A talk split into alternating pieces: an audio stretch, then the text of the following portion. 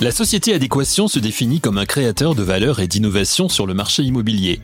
Adéquation est née en mille neuf cent quatre-vingt-douze d'une conviction de ses fondateurs que, je cite, « pour rendre les études des marchés du logement réellement fiables et pertinentes pour les opérateurs immobiliers, il fallait une amélioration radicale de la qualité des données utilisées. » Les grands entretiens, un podcast ImoWeek. Depuis mille neuf cent quatre-vingt-douze, de l'eau a coulé sous les ponts et la gestion des données est devenue pour les entreprises en général et les opérateurs immobiliers en particulier un sujet essentiel. En deux mille vingt-trois, dans un marché immobilier résidentiel en crise, comment chez Adéquation analyse-t-on les choses ? Nous en discutons aujourd'hui avec Yann Gérard, directeur national éthique et compliance chez Adéquation. Et tout d'abord, un petit retour sur l'histoire d'Adéquation et son apport au secteur immobilier depuis trente ans avec l'invention des observatoires de la promotion immobilière.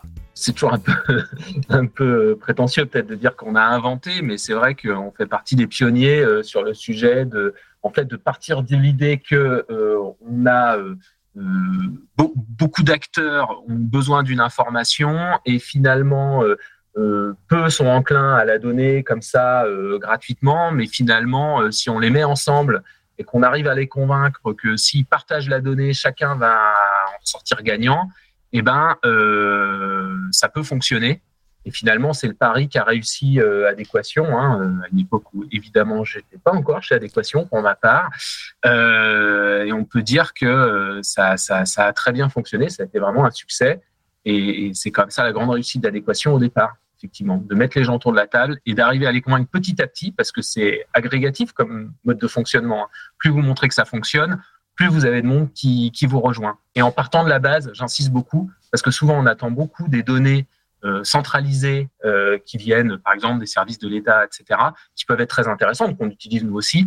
Mais là, l'intérêt, c'est que quand vous avez les acteurs en direct, vous avez une donnée euh, très fraîche et euh, granulaire. On insiste beaucoup là-dessus, c'est-à-dire elle n'est pas agrégée. C'est vraiment de la donnée au logement. Et donc, ça vous permet de faire... Euh, des traitements extrêmement riches et, et tous ceux que vous souhaitez. Comment se manifeste au sein d'Adéquation la création de valeur et d'innovation que vous revendiquez ?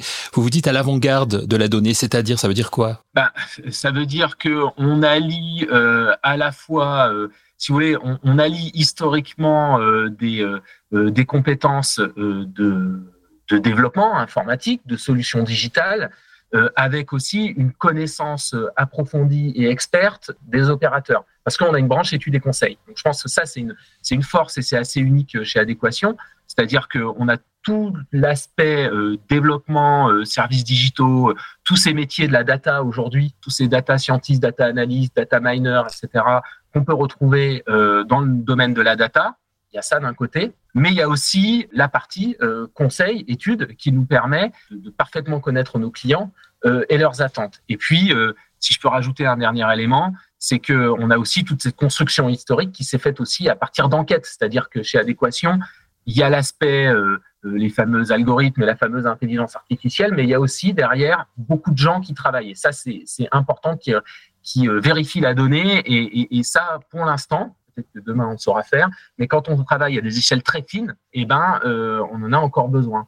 Je vous donne un exemple, hein, c'est que quand vous faites de la donnée agrégée, on peut faire assez facilement de la donnée agrégée à peu près fiable, euh, avec des outils, euh, des algorithmes bien foutus. Euh, ce qui est très compliqué, c'est quand vous êtes face à un client, c'est pour ça que je parlais de la branche études et conseils, et qui vous dit, mais telle opération, tel programme, tu es en train de me dire qu'il y a trois T deux qui ont été vendus, en fait, je sais qu'il n'y en a que deux. Voilà. Donc là, nous, ça... Ça nous oblige, ça. Et, et ça nous permet aussi de, de, de, de travailler fortement cette donnée. Quand vous dites justement que vous utilisez l'intelligence artificielle et qu'il y a des gens aussi derrière, c'est aussi un moyen de, de rassurer vos collaborateurs quelque part en se disant euh, c'est pas parce qu'on utilise l'intelligence artificielle qu'on n'a pas besoin des, des gens en, en, en physique, en réel ? On le fait, euh, je dirais pas que c'est forcément... Je, je dis pas que certains n'ont pas besoin d'être rassurés, ça c'est humain. Euh, probablement ce, ce, l'idée qu'on sera remplacé un jour par des machines, ce qui peut être pas mal pour certains, mais, mais, mais inquiétant pour d'autres. Pour nous, l'enjeu, c'est aussi de pouvoir se libérer d'un certain nombre de tâches plus laborieuses dont on se dit que c'est pas là où on a euh, quelque chose à apporter euh, fondamentalement. Et puis, ça permet, vous savez, de plus en plus, euh, euh, on voit bien le domaine des études, du conseil, de l'analyse de données. Euh, aujourd'hui, on sait très bien que c'est beaucoup mettre, euh, mettre à la main euh, des clients euh, des outils euh, que eux puissent faire leurs propres traitements, leurs propres analyses, et finalement on les accompagne plus qu'aujourd'hui. On n'est plus du tout dans les métiers où euh, ben voilà, on avait une commande, on produisait la donnée, euh, on produisait l'analyse, que ce soit euh, uniquement des données ou euh, des analyses un peu plus fournies, et puis on livrait une étude. Là, euh, on a des outils qui nous permettent, y compris les outils qu'on commercialise euh, via nos services digitaux, euh, via nos solutions digitales, pardon. On utilise ces, ces outils-là en direct avec nos clients et dit, ah, ben voilà, l'analyse, on va la construire ensemble. Et ça, c'est quand même vachement plus sympa. Maintenant que nous connaissons mieux Adéquation, entrons dans le vif du sujet concernant le marché de l'immobilier en cette fin d'année deux mille vingt-trois et plus particulièrement le marché du résidentiel. Comment se porte-t-il d'après les analyses faites par Adéquation pour son observatoire de la promotion immobilière ? Réponse de Yann Gérard. Ben, il se porte... Alors, je vais parler de la promotion neuve, hein, de la promotion neuve et notamment de la vente en dé- au détail. Il se porte mal, c'est pas, c'est pas un scoop. Mmh. Euh, et... Euh, Ce qu'on annonce déjà depuis, euh, depuis pas mal de mois, hein, depuis au moins le début de l'année, c'est qu'on on s'oriente vers des, euh, vers des plus bas historiques, hein, euh, vers, une, vers une situation inédite depuis au moins une trentaine d'années. C'est-à-dire qu'on va se retrouver avec des volumes de vente, probablement vente au détail, hein, probablement autour de soixante, soixante mille ventes euh, annuelles, euh, ce qui correspond à l'année dix-neuf cent quatre-vingt-treize, dix-neuf cent quatre-vingt-quatorze. Donc vraiment dans le creux euh, des années quatre-vingt-dix, qui avait été, euh, qui est vraiment la dernière grande crise euh, de la promotion immobilière. On parle actuellement beaucoup de stabilisation, hein, des taux qui n'ont pas arrêté de, de, de monter depuis un an. On dit qu'ils, qu'ils sont en train de se stabiliser. On parle aussi de baisse de, de, de l'immobilier, notamment dans certaines grandes villes. Vous le ressentez vous aussi dans, dans vos études justement ? Alors ouais, alors il y a, y a, y a plusieurs choses là-dedans. Euh, Sur les taux, bon, c'est, c'est moins notre domaine à nous, mais surtout, euh, si je dois parler euh, des prix, où là, effectivement, c'est plus notre domaine, sur les prix et leur évolution euh, au cours de l'année, c'est vrai qu'on a, euh, y a, y a plusieurs choses. Il y a euh, les, l'observation statistique euh, qui est biaisée aujourd'hui, il faut se le dire, euh, par le fait qu'on a un marché, la structure du marché qui est en train d'évoluer. Alors, elle évolue comment ? La structure du marché, elle évolue déjà euh, quand il, enfin, c'est, quantitativement, puisqu'on a beaucoup moins de ventes. Et euh, ce qu'on voit à travers ça, c'est que c'est plus les mêmes biens qui s'échangent. Quand je dis c'est plus les mêmes biens qui s'échangent, c'est plus forcément les mêmes typologies avec des variations euh, locales importantes. C'est-à-dire que là, euh, il suffit que demain, euh, là où vous vendiez beaucoup de T trois, vous vendiez beaucoup plus de T deux, et d'un seul coup, au prix moyen, vous allez dire ils sont à la baisse. Mais en réalité, c'est la structure de, de votre marché qui a changé. Et ça, aujourd'hui, c'est difficile à analyser euh, sans le recul statistique. Donc, on a des structures de marché qui évoluent dans ce sens-là, mais elles évoluent aussi dans l'espace. C'est-à-dire, c'est plus forcément aux mêmes endroits qu'on vend. Alors, vous êtes, on est bien, il suffit, hein, si on réfléchit trois secondes, on est capable de se dire, bah, si je vends dans le cœur de Bordeaux, euh, je vais pas avoir les mêmes prix que si je vends en périphérie de Bordeaux. Donc, il y a des effets comme ça, difficiles à mesurer, encore une fois, statistiquement aujourd'hui. C'est pour ça qu'il faut se méfier euh, de résultats qui sont pas faux, mais qui témoignent avant tout, selon moi, notamment quand on voit un certain nombre de, de, de prix encore à la hausse, hein, des prix moyens encore à la hausse, qui témoignent d'un marché qui est en pleine transformation, mais aussi de ménages. Ce n'est plus les mêmes ménages qui achètent, c'est des ménages beaucoup plus solvables, finalement, pour les raisons euh, qu'on imagine, hein, c'est-à-dire, euh, évidemment, ceux qui sont les moins solvables, ils ont été, ils sont sortis du marché. Donc, ce n'est plus les mêmes ménages. Donc, mon marché, il se transforme. Donc, même si euh, aujourd'hui, on peut afficher des prix moyens en hausse sur une année glissante d'environ cinq pour cent, hein, euh, prix moyen vente détail, euh, en réalité, euh, on sait très bien, et je pense que c'est ce qu'il y avait aussi derrière votre question, qu'on a un certain nombre de promoteurs, ben, dans le cadre de nos, de nos observatoires, ils vont faire remonter euh, des prix, mais en réalité, derrière, il y a énormément de négociations, hein, avec des, des, des ristournes, on sait, de plus de cinquante mille euros parfois, hein, ça, ça va assez loin, mais on sait que ça ne suffit pas aujourd'hui. Ça suffit pas à vendre. Donc, je dirais pas que le marché, il est déjà en baisse. Je pense que euh, si on expurge euh, le marché de ses effets de structure, on est sur un marché et sur des prix. Hein, si on devait calculer un indice de prix, dans le neuf, on serait sur un marché qui stagne depuis euh, sur, sur deux mille vingt-trois. Ce qui n'est pas vraiment étonnant, c'est ce qui se passe en général euh, quand on est euh, dans, des, dans des crises comme, comme celle qu'on vit. Euh, de la promotion, on a euh, bah, des volumes, c'est un ajustement. Les, les opérateurs font d'abord un ajustement par les volumes, ils arrêtent de vendre, les opérations sont plus ou moins plantées. Hein. Euh, éventuellement, on fait de la vente bloc, mais ça apparaît plus dans des chiffres détails. Hein, donc ces prix-là euh, n'apparaissent pas dans la vente détail. Et les prix stagnent, euh, ce, qui, euh, ce qui est un, un fait assez nouveau. Et à voir en deux mille vingt-quatre ce qui va se passer, c'est que depuis trente ans, je parlais de la crise de quatre-vingt-dix, on n'a pas eu en, en valeur courante de baisse des prix moyens en promotion neuve. Même en deux mille huit, euh, en deux mille quatorze, euh, en deux mille un, en quatre-vingt-quatorze, on n'a pas eu, euh, même dans la crise majeure des années, du début des années quatre-vingt-dix, euh, de baisse des prix. Mais à chaque fois, on avait quand même des leviers du type, on en a parlé, taux d'intérêt, et cetera. Euh, là, euh, on sait qu'un certain nombre d'opérateurs euh, renégocient euh, les charges foncières, le prix, le prix du foncier. Ça suffira pas à faire s'effondrer les prix, hein, vu la structure de coût. Mais dans un certain nombre de cas, on sait qu'on a des opérations qui commencent à se positionner, allez, cinq, dix pour cent, voire quinze pour cent en dessous du prix qui aurait été le prix euh, sur lequel ils se seraient positionnés il y a, euh, il y a douze mois.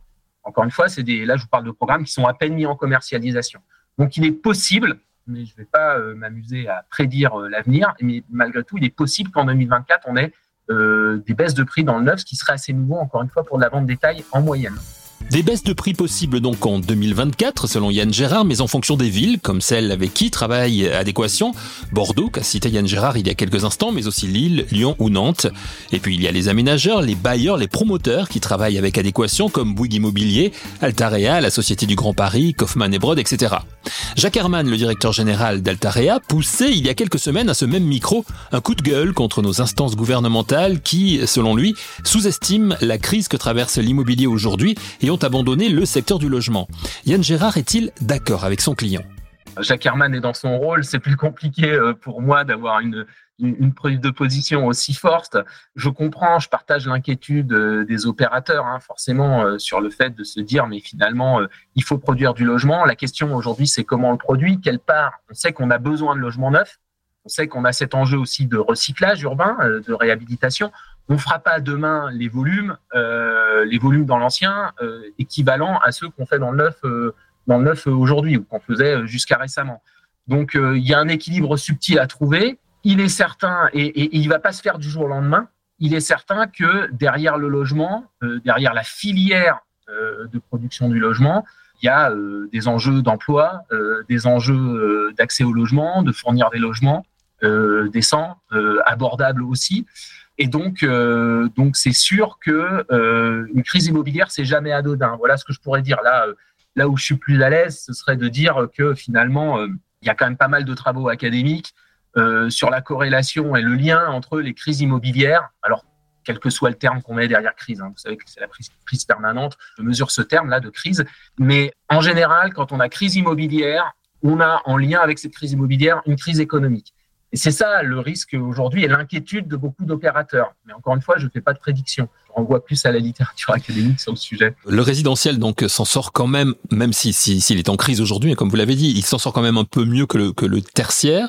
Est-ce qu'il y a au sein du résidentiel des, euh, des secteurs qui sont source d'évolution et de développement ? Alors, quand vous parlez de secteur, vous voulez dire en termes de produits ? Oui, je pensais aux résidences gérées, par exemple. C'est, en, en fait, ce qui se passe, c'est qu'on avait eu déjà euh, depuis, euh, depuis quelques années, c'est toujours pareil, ces phénomènes... Euh, Euh, ces situations euh, très difficiles, elles sont souvent des accélérateurs de phénomènes qu'on avait déjà, euh, qui avaient déjà débuté avant. En termes de produits, c'est vrai que le géré s'est fortement développé, fortement diversifié aussi en termes de, de, de catégories de produits, euh, haut de gamme, milieu de gamme, et cetera. On voit qu'il euh, y, y a encore un intérêt, clairement, euh, demain, une fois que les taux certainement se seront stabilisés, Euh, notamment des investisseurs institutionnels ou d'autres investisseurs euh, pour tout ce qui est produits gérés, notamment euh, les produits gérés seniors. Hein, on sait qu'on va vers des besoins croissants en la matière, ça je ne vous apprends rien. On a certainement encore des, des potentiels sur des produits de type co-living. Et puis demain, on pense que euh, ce qui pourrait euh, participer aussi euh, à, la, à cette mixité programmatique, je passe évidemment sur, le, euh, sur tout ce qui est bloc, Euh, et notamment le L L I euh, ou d'autres produits de ce type-là, c'est aussi tout ce qui peut relever de montage hybride euh, ou de montage dissociant, on les appelle comme on veut, hein, mais euh, à, à, quoi je, à quoi je fais allusion je fais, il y en a un qui est bien connu maintenant, enfin, qui commence à être bien connu, euh, mais qui est un produit social, c'est le bail réel solidaire, euh, avec une dissociation du foncier et de l'immobilier.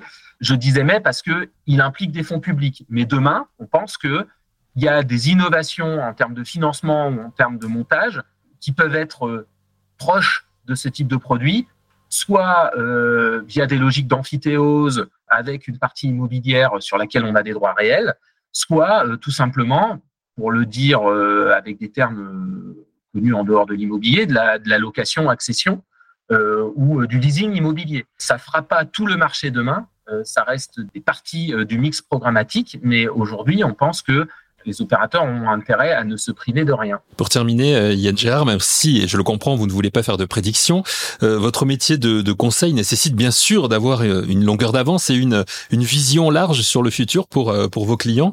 Comment, en cette fin d'année, vous, vous voyez les choses évoluer ? Bah, euh, comment je vois les choses évoluer ? Je pense que le sujet, euh, c'est moins effectivement la fin d'année que deux mille vingt-quatre déjà. Je préfère effectivement, je, sans vouloir jouer sur les mots, mais c'est vrai qu'on est plus dans des logiques de prospective, c'est-à-dire que nous, on, est, on, est, on élabore des scénarios, on se dit, bon, bah, tiens, voilà ce qu'on peut imaginer. C'est pour ça qu'on essaye de, de, de se méfier de la, de, la, de la prédiction. Ce qu'on peut imaginer, encore une fois, je le disais, moi, j'imagine sur les prix quand même une stabilisation, voire une légère baisse sur le prix du neuf, ce qui serait nouveau, hein, encore une fois. Sur les volumes, euh, clairement, euh, l'année deux mille vingt-quatre, elle va être encore compliquée. Ce qui est sûr, c'est qu'il y a des reconstitutions en cours, dans le sens où on a un mix programmatique qui est de plus en plus complexe, hein, c'est-à-dire que le, euh, les produits en bloc de logement locatif, intermédiaire ou social, ils vont rester, et notamment l'intermédiaire et, euh, et le libre euh, en locatif, ils vont continuer à se développer, hein, prendre une part de plus en plus importante. Et euh, moi, je suis à peu près persuadé, vous allez voir, parce qu'on en voit qui commence, euh, qui commence à se développer. En deux mille vingt-quatre, on aura les premières commercialisations d'opérations de logements en montage hybride. Pas à cent pour cent, mais on va avoir quelques logements euh, commercialisés dans ce sens-là. Hein. C'est mes logiques de démembrement en accession à la propriété. Hein. Et on aura les premières commercialisations en deux mille vingt-quatre, probablement. Et donc, on, on va voir ce que ça donne. Hein. Et est-ce que c'est les optimistes qui ont raison ? Est-ce que c'est les sceptiques ? Est-ce que c'est les réalistes ? Voilà, on est en attente de, de ces résultats-là. deux mille vingt-quatre, éclosion des premières commercialisations d'opérations en montage hybride selon Yann Gérard, directeur national éthique et compliance chez Adéquation. Merci à lui pour son expertise, merci à vous d'avoir écouté cette émission et rendez-vous très vite pour un nouvel épisode de Les Grands Entretiens, un podcast ImoWeek.